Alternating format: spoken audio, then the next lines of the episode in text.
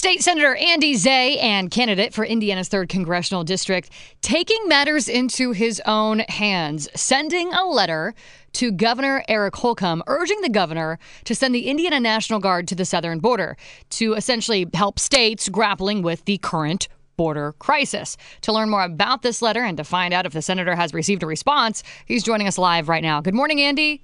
Good morning, Kayla. How are you? I am doing great. Glad you're here. When did you send this letter? Uh, we sent it last week. It was uh, delivered to the hand delivered to the governor on Thursday.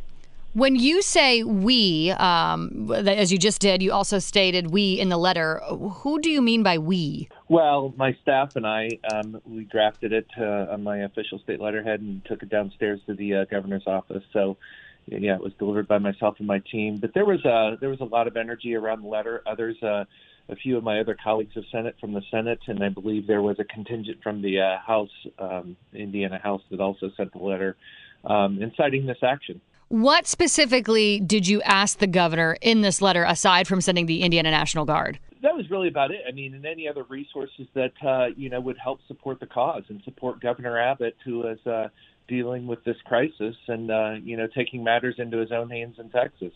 You know, it's it, we we talk about every state being a border state. It's time for Yeah. action, and uh, we're seeing that creep into every one of our communities. Uh, with the uh, certainly with the drugs and the fentanyl crisis, uh, the security and safety of many of our cities and, and many of our parts of uh, our state, even here in Indiana, and uh, certainly the, uh, the Social Security and safety net that uh, we're providing resources to these folks and and what is now the millions and billions and billions of dollars where you know we still have our own problems with our own veterans and others that uh, you know are homeless living on the streets and struggling to get by.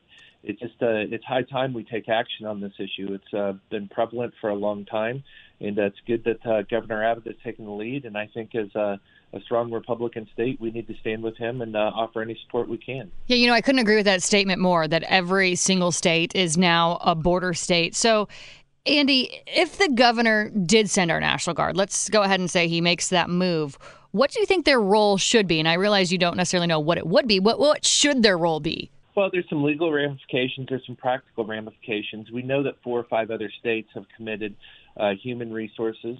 Other states have committed uh, some of the fencing and uh, other border security measures. So I think you know, being a big manufacturing state, there might be some uh, opportunity for us to contribute, you know, physical resources, and then there are uh, the human resources, certainly of the National Guard. And uh, legally and logistically, what that would be, you know, support mechanism for the uh, Texas National Guard, um, just a presence uh, along the miles of the border, I think would be huge, even in a in a backup or supportive role, or if uh, legally and appropriate in a in a front role. Hey, you're right, just a mere presence at this point. You've been there. Mm-hmm. Um, we're not. It's it's so well documented now that uh, we we understand it's a problem, and it's just uh, you know it's absolutely insane that uh, we have an administration in Washington D.C. that uh, ha- does not have the wherewithal or the intent to do anything about it, and is and honestly kind of using the legislature as a I, don't know A shield. stonewall Yeah. not do anything. Exactly. I could not agree with that statement more either, Andy. So I think the big question here is have you received a response yet from the governor? I have not. I have not. Uh, I expect uh, we may hear something this week. I know he was down there himself. I think the uh, Republican Governors Association met down there. Many of them that are supporting Governor Abbott uh, rallied around uh, uh, the, the wall, and uh, I think took a tour and uh, met on on the very issue. So they uh, hopefully are developing a long-term strategy where the intentionality of how these other states can support Governor Abbott and support our country. And you know, let's be clear, it is uh, absolutely ridiculous that we're in this position. Mhm. This is just the federal government simply not doing their job, and uh, it's really a showdown on uh, state states' rights. And I, I think it's uh, where the federal government has not done their job. The states are standing up to do that.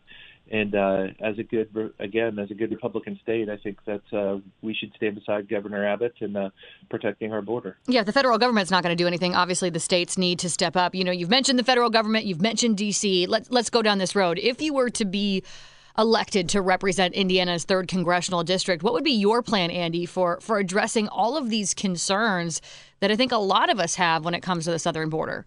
Well, I think President Trump certainly gave us a template when he was in office. Uh, we had uh, secured the border to a to a large degree. Uh, you know, there's some complaints about the wall being built and all that. Yes, we don't have enough wall built, But uh, the Remain in Mexico policy, the vetting of those that are coming into our country, was certainly done um, much better than it is now and uh, we need to go back and you know that's a starting point. The second thing, from a legislative standpoint, which of course where I would be engaged in the Congress, we need to a standalone bill on the border. Period. Mm-hmm. We need to get back and we need to put in statute what we're going to do in the border. We can't muddy it up with Ukraine. We can't muddy it up with Israel support. Those need to be standalone issues as well. When you put them all together, and I understand they're using that leverage to get policy done, but I think this is a big enough crisis now.